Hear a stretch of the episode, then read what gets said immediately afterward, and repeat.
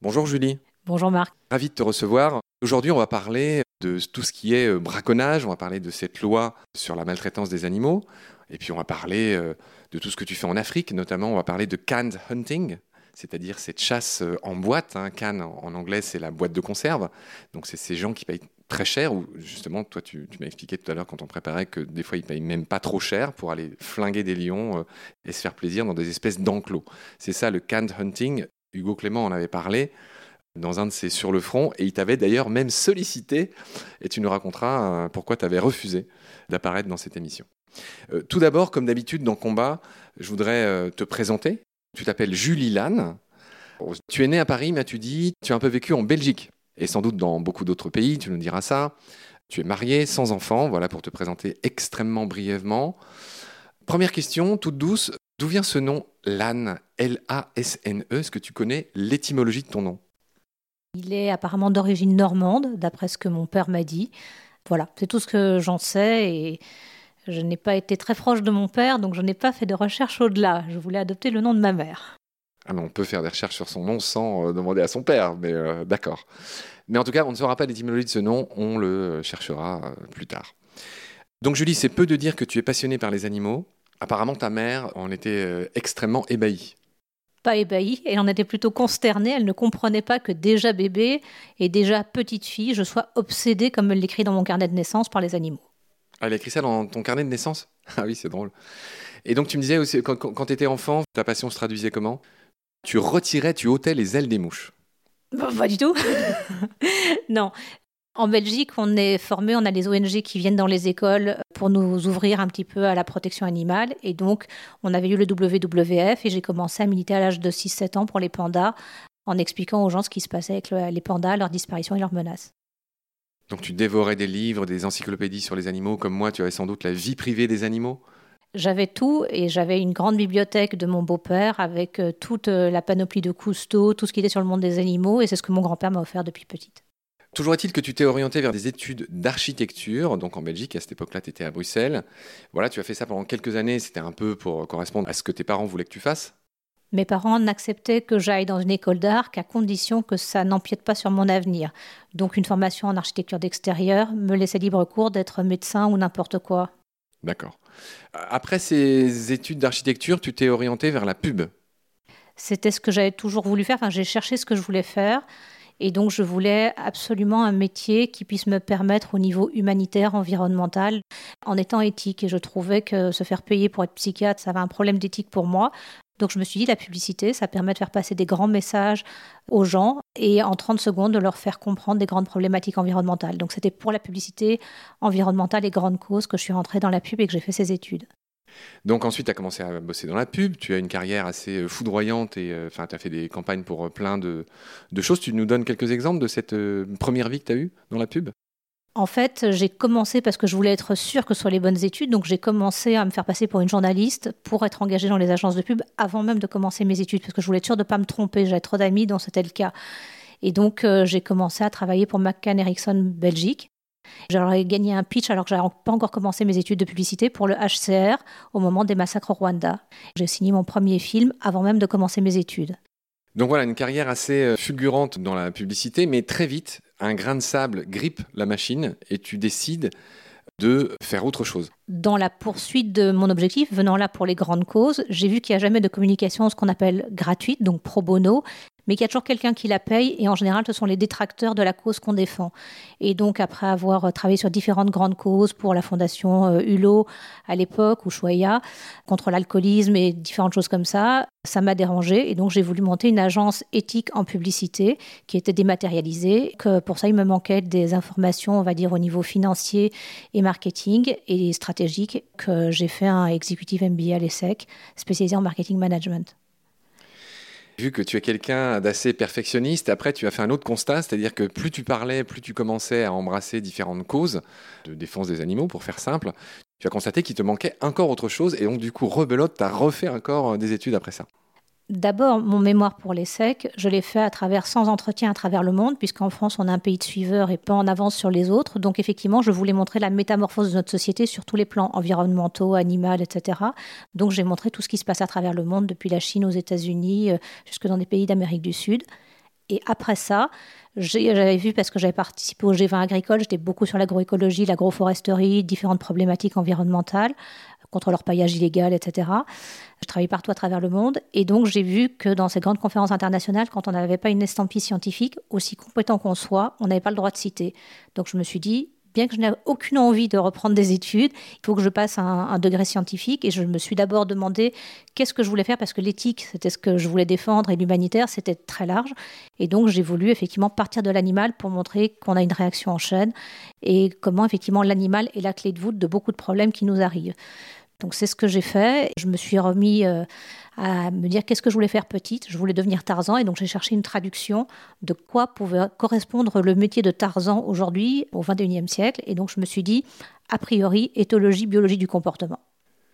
D'accord, donc beaucoup de diplômes. Hein. Donc toi, tu as commencé par l'archi, la pub, on a vu que tu as fait un MBA de commerce. Oui, euh, marketing, stratégie, management, justement, sur euh, tout ça. Et j'ai fait cette thèse, justement, au niveau international. Tu es euh, diplômé d'un master en éthologie, c'est-à-dire le comportement en biologie des animaux. Puis voilà, donc ensuite, tu as commencé à mener beaucoup de campagnes. Donc, quand on a préparé l'émission, tu m'as dit que ça a commencé par le Kenya en 2001. Qu'est-ce que tu as fait là-bas? En 2001, c'était dans le Masai Mara, c'était justement sur euh, les guépards et euh, toutes les problématiques effectivement de guépards qui avaient été réintroduits et les problématiques qui se posent euh, par rapport à ces guépards-là, par rapport aux guépards sauvages, enfin purement sauvages qui n'ont pas été issus de braconniers et qu'on tente de réintroduire. Donc voilà, c'est sur la survie des guépards essentiellement.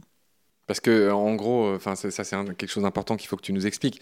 C'est-à-dire qu'effectivement, même si on en a envie, des fois, c'est contre-productif de relâcher des animaux qui ont eu une vie de captivité dans leur milieu naturel, soit parce qu'ils meurent, soit parce qu'il euh, y a d'autres problèmes. Alors, tous les animaux nés et élevés en captivité n'ont quasiment aucune chance de survie et ce n'est même pas autorisé dans les trois quarts du temps puisque c'est voué à l'échec. Les meilleurs taux de succès sont à peu près de 30% pour les grands carnivores et quand on parle de ces taux de succès d'animaux qui viennent de la captivité, ce sont uniquement des fauves ou des carnivores mais qui sont issus dont les parents ont été tués par des braconniers mais qui ont déjà qui vivent dans leur milieu naturel, qui sont sensibles aux pathogènes, qui ont déjà eu un apprentissage de la mer et donc selon différents aspects, dans ces cas-là, ils ont une chance de survie plus ou moins grande. Par exemple, dans le cadre des guépards, un guépardo qui aurait euh, à trois mois perdu sa mère il y a peu de chances qu'on le réintroduise parce qu'il n'aura pas tous les apprentissages comportementaux d'évitement des, ennemis, des, de ceux qui sont leurs ennemis. Parce que par exemple, les lions euh, cherchent à les tuer. Ils n'auront pas euh, les compétences pour savoir euh, comment chasser et surtout quelle proie chasser. C'est ça qui est important. Et c'est comme ça qu'ils se font tuer. quand on dit il suffit de les relâcher, non. Ils seront comme nos chats domestiques. Ils vont courir après un truc qui bouge, qui court. Mais le problème, c'est que le guépard mange de l'impala, pas de la girafe, ni du zèbre. c'est bien résumé. Ok, donc là, je présente euh, vite euh, là où tu as bossé, ce qui t'a rendu euh, connu dans le milieu de la protection animale. Donc, tu as commencé au Kenya. Ensuite, en 2003, tu es allé dans les coins de Bornéo pour étudier l'impact des feux de forêt sur les orang-outans, les langures ou langours, je ne sais pas comment on prononce, rouges. Comment tu dis, toi? Les langures rouges. Mais ça, c'était en 2015. En 2003, j'ai été à Bornéo côté Malaisie. C'était juste après la libération des otages de l'île de Jolo, afin justement euh, peu de personnes parlaient à l'époque des orang-outans, des feux de déforestation. Et donc, à l'époque, il n'y avait pas un blanc. Personne ne parlait anglais. Donc, j'ai dû prendre un, traducteur local et un chauffeur pour traverser toute la Malaisie et pour essayer de retrouver la piste des orang-outans. Et à l'époque, le centre de Sipilok, qui maintenant est plus connu et qui à l'époque était complètement inconnu du grand public. Qu'est-ce que tu as voulu établir à Bornéo? Je voulais voir l'état de la biodiversité là-bas, de la menace de l'huile de palme, de ce qu'il en était, de la déforestation. Mais à l'époque, tout ça, on n'en parlait pas. Et là-bas, déjà à l'époque, il restait 20 km de forêt primaire, la taille d'un grand stade de foot, quoi. Un peu plus quand même. Un peu plus. Tu l'as dit, tu y es retourné après, donc je me suis emmêlé les crayons parce qu'effectivement, tu y es retourné euh, en 2014. Donc là, c'était pour les langures et pour les gibbons peut-être? Là, c'était différentes euh, universités anglo-saxonnes qui demandaient effectivement à des gens qui avaient déjà travaillé s'ils voulaient bien venir passer plusieurs mois dans la jungle dans des conditions absolument horribles. Certains d'entre nous ont attrapé la typhoïde et tout. De façon à étudier l'impact de l'activité humaine sur la biodiversité. Et c'était basé sur essentiellement les dernières populations d'orang-outans sauvages dans une forêt de tourbière, les gibbons et les langueurs rouges, quand on parle de l'activité humaine, c'est-à-dire les feux de déforestation, quel impact sur ces animaux-là? Et moi, il y avait également les panthères nébuleuses, puisque je suis spécialisée dans les fauves, et les ours à collier. Dans les félins? Quand tu dis les fauves, Panthère nébuleuse, quel joli nom. Elle a des grandes taches, hein, c'est ça, elle est magnifique cette panthère. Elle est un peu plus petite que les panthères normales? Elle est plus petite, elle est beaucoup moins agressive, puisqu'on est à pied dans ces forêts-là. Donc on les entend. On les voit rarement, mais on les entend. D'accord. Il faudra qu'on en parle un jour dans Baleine sous Gravillon. D'accord, donc ça c'était à Bornéo, mais tu nous as pas dit la conclusion. Donc vous êtes allé là-bas pour étudier l'impact. Donc la conclusion sèche, c'est quoi en deux phrases? Euh, C'est une étude qui se mène sur plusieurs années. Donc euh, on va chaque année pendant quatre mois, notamment pendant la saison sèche et la saison, enfin c'est la fin de la saison humide de juillet, de début juillet jusqu'à fin octobre, pour étudier justement. On suit les différentes, euh, les derniers orang-outans, donc les spécimens. On étudie notamment les impacts sur les nids des orang-outans pour voir justement si avec la déforestation, si avec les nouvelles plantations notamment de d'huile de palme, si le rangoutan parvient à se nourrir, et ainsi que tout le, reste de la faune. On essaye également de reforester des zones qui ont été déboisées. J'ai compris ce que vous faisiez, comment vous le faisiez, mais ce qui m'intéresse, c'est quelles en sont les conclusions? Les conclusions sont dramatiques, c'est-à-dire que moi, ce que j'ai vu, j'étais en train de pleurer sous les arbres en voyant les orang-outans avec les feux de déforestation. On ne voyait pas à 5 mètres, ils ne pouvaient pas se nourrir. Ils mouraient de malnutrition et de faim sur les arbres, ne pouvant pas se déplacer. Les gibbons qui ont besoin de chanter euh, pour se situer dans la jungle ou pour avertir leurs congénères et leurs familles, puisqu'ils sont monogames, euh, ne pouvaient pas chanter, ils toussaient, etc., etc. Donc effectivement, toute la biodiversité n'est pas uniquement menacée par la déforestation, mais les feux font que ces animaux animaux-là, tout comme la population locale, est en train de tomber malade et est en train de crever. Ok, bon, ça, ça, ça, pourrait faire l'objet d'une émission entière. Donc, euh, je le disais tout à l'heure quand on préparait, tu as un CV XXL, donc je suis obligé de, passer aux autres choses que tu allais faire dans le monde. Juste, l'autre chose qu'on fait aussi, c'est essayer de recréer la forêt primaire, notamment euh, à, la, à, la, limite avec les zones déforestées. Et là, on essaye de replanter, justement, on fait beaucoup de, de cultures. Et on voit effectivement la difficulté de recréer ces forêts primaires, outre le fait qu'il leur faut des centaines d'années pour pousser. Mais effectivement, sur toutes les plantes qu'on replante de la forêt primaire, environ 70% euh, ne survivent pas. Et on fait des évaluations sur plusieurs années. Oui. Bon voilà, donc ça en gros c'est ce que tu faisais à Bornéo. Tu es aussi allé au Brésil dans le district d'Espirito Santo euh, pour là répertorier les jaguars et les tapirs et ainsi que les loutres néotropicales. Alors les loutres néotropicales c'est dans l'état de Santa Catarina qui est à la frontière avec l'Argentine, dans une réserve de l'UNESCO UICN, où là j'ai fait mon mémoire sur les loutres néotropicales, donc Lontra longicodis, parce que c'est une espèce extrêmement menacée qui n'a rien à voir avec le comportement de la loutre géante et qui était méconnue. Donc on m'a euh, appelé justement parce que j'avais cette connaissance sur les guépards, puisqu'ils supposaient qu'il y avait une proximité comportementale entre les deux. Et donc effectivement, ils m'ont appelé de façon à faire ce qu'on appelle l'éthogramme, euh, notamment trouver en quoi ils étaient, quel était leur comportement, si elles étaient crépusculaires, c'est-à-dire est-ce qu'elles vivent au crépuscule, est-ce qu'elles sont diurnes, est-ce qu'elles sont nocturnes, euh, comment elles vivent, comment elles se reproduisent. Et là, il s'agissait d'orphelins, donc de conflits hommes-animaux. Il ne restait que des orphelins et le but c'est de les réintroduire et ils se blessaient dans les enclos euh, qui étaient là et donc de savoir comment on pouvait éviter qu'ils euh, se blessent et s'estropient et tout. Ce que j'ai réussi à faire en trois semaines.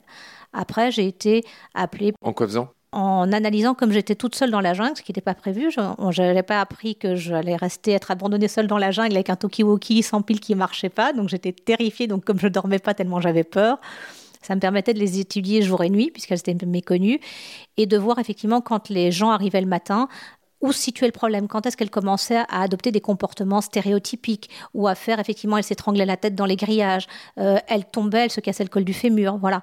Et voir qu'est-ce qui provoquait ça et essayer de supputer que pourrions-nous faire pour résoudre ça sans argent, sans moyens et en plein milieu de la jungle.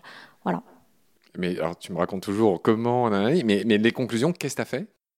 Conclusion, je me suis dit, ce qu'il faudrait faire, c'est changer la problématique du nourrissage qui induisait énormément de stress. J'avais vu que c'était tout ce qui était lié à l'homme et tous les bruits liés à l'homme étaient générateurs de stress, donc il fallait couper ça, et notamment avec les procédures de nourrissage.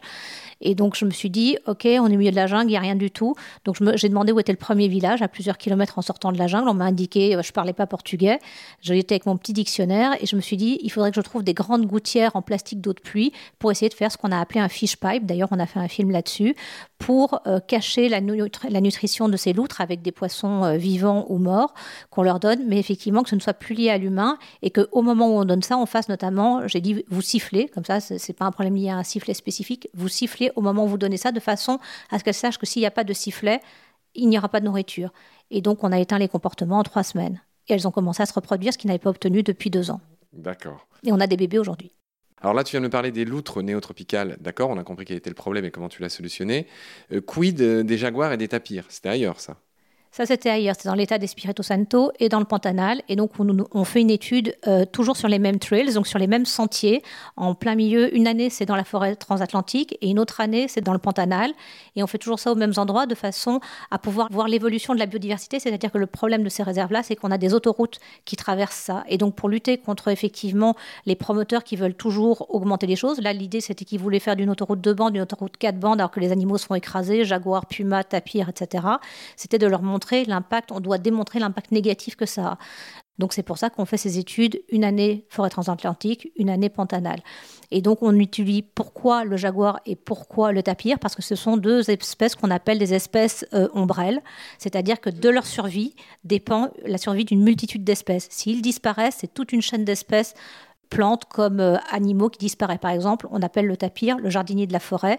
Il est le seul qui, en mangeant certaines plantes, par sa digestion et par ses excréments, parvient à ce que ces plantes euh, disséminent les graines. Disséminent les graines et au maintien de la forêt transatlantique. Donc on peut se dire que s'il disparaît, la forêt transatlantique disparaîtra. C'est ce qu'on appelle une espèce clé de voûte. Tout à fait. D'accord, donc euh, ça c'est voilà, c'était pour le Brésil. Tu es ensuite allé au Malawi pour t'occuper de cerval et de lion et de charbon vert. Alors là, il me faut une petite explication.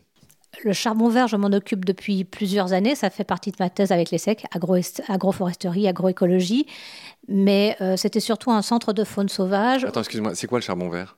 Alors le charbon vert, ce sont des déchets végétaux inutilisés par l'agriculture qu'on voit souvent brûler le long des routes en Afrique ou dans d'autres pays, type euh, parches de café, balles de riz, les déchets de canne à sucre, etc., dont on ne fait rien à part les faire brûler, ce qui augmente les gaz à effet de serre. Et en fait, par un principe de combustion particulière, pour faire simple, on parvient effectivement à réduire ça en une poudre noire. Ça vient, on a plus de 20 000 ans de recul puisque ça vient des Amérindiens. On appelle ça la terra preta. Et donc mélanger à la terre, ça rend n'importe quel sol stérile, fertile, mais ça permet également de dépolluer les sols. Et ça permet également, compacté sous forme de briquettes, de faire des briquettes pour la cuisson ou pour le chauffage. D'accord, donc tu as été porter cette bonne parole-là au Malawi en 2012. Et quid des cervales et des lions? Le Malawi, c'était parce que je travaillais dans un centre, j'ai travaillé partout dans le monde sur le charbon vert et l'agroforesterie et tout. Le Malawi, c'était spécifiquement parce que c'était un centre de faune sauvage qui m'appelait, parce qu'il y avait eu une saisie d'un lion issu d'un cirque ici en France. Et il était transféré dans ce centre-là au Malawi. Et on m'avait demandé de faire le passage avec la lionne, puisqu'on n'introduit pas un lion avec euh, une autre lionne comme ça. Euh, ce lion-là avait été enfermé dans une remorque pendant, de camion pendant huit ans. Il n'avait jamais vu de congénère, donc on ne sait pas comment il peut réagir. D'un simple coup de patte, il peut tuer la lionne. Et la lionne, elle, avait eu un glaucome à un œil et l'autre, on avait dû l'énucler de l'autre œil. Et elle, même chose, elle avait des handicaps et tout, ce qui veut dire que donc quand un animal se sent handicapé, il peut être plus agressif. Effectivement, l'idée, c'est on les met pas comme ça ensemble, outre les protocoles sanitaires. Il faut effectivement voir s'ils sont compatibles sur le plan comportemental. Donc, ça a pris plusieurs mois. Donc, je les ai introduits l'un avec l'autre pour voir. Euh, voilà, comme je, entre guillemets, parle le fauve. Et euh, effectivement, ils étaient tous effrayés quand ils voyaient des choses. Je dis non, non, c'est normal, ils se présentent. Euh, ça peut être assez impressionnant. On n'écoute pas tous les grognements, mais quand on impressionne, enfin voilà, je leur traduisais les comportements des uns et des autres. Et aujourd'hui, ils vivent euh, le grand amour. Et si ce n'est que ce centre, puisque j'enquête également les doubles fonds de ce genre de centre, ce genre de centre a euthanasié les deux et ça me pose beaucoup de questions. D'accord. Les cervales, vite fait? Alors les cervales euh, sont une des espèces extrêmement prisées en Afrique pour leur fourrure par les braconniers. Donc euh, là, dans ce centre, je m'occupais de cervales également qui allaient être réintroduits. Même chose, comme toujours, des orphelins dont les parents ont été tués. Et donc, je devais faire des protocoles, enfin, outre m'en occuper, mais évaluer leur potentiel de réintroductibilité. Je leur ai dit, ma conclusion était très négative. Je dis, dans la semaine qui va suivre leur réintroduction, si vous les libérez, ils vont se faire tuer. Et c'est ce qui s'est passé parce que tout simplement, dès qu'ils entendaient un humain arriver, parce que les protocoles n'avaient pas été bien faits dans ce centre, ils arrivaient en ronronnant et en courant vers les humains. Donc voilà, et la zone où ils étaient libérés était euh, pourrie de braconniers. Donc au niveau des protocoles de réintroduction, on ne réintroduit jamais un animal dans un endroit où la menace n'est pas éteinte. Si l'endroit est toujours, si l'endroit qui a amené au braconnage ou à la disparition des animaux est toujours sous la menace, on ne va pas réintroduire des animaux dans cette euh, zone-là tant que la menace n'est pas éteinte. Donc on va choisir un autre endroit où on va éteindre la menace. Très bien, chère Julie. Bon voilà, là on, vient de finir l'introduction de ta longue carrière. Merci Julie d'être passée. Prends soin de toi. À bientôt. Salut. Un grand merci à toi, Marc, et un grand merci à ton intérieur vers ces causes. Pendant notre combat, nous deux, tu avais l'œil du tigre. Tu en voulais ce soir-là. Il faut que tu retrouves ça maintenant. Et la seule façon, c'est de recommencer au commencement. Tu vois ce que je veux dire?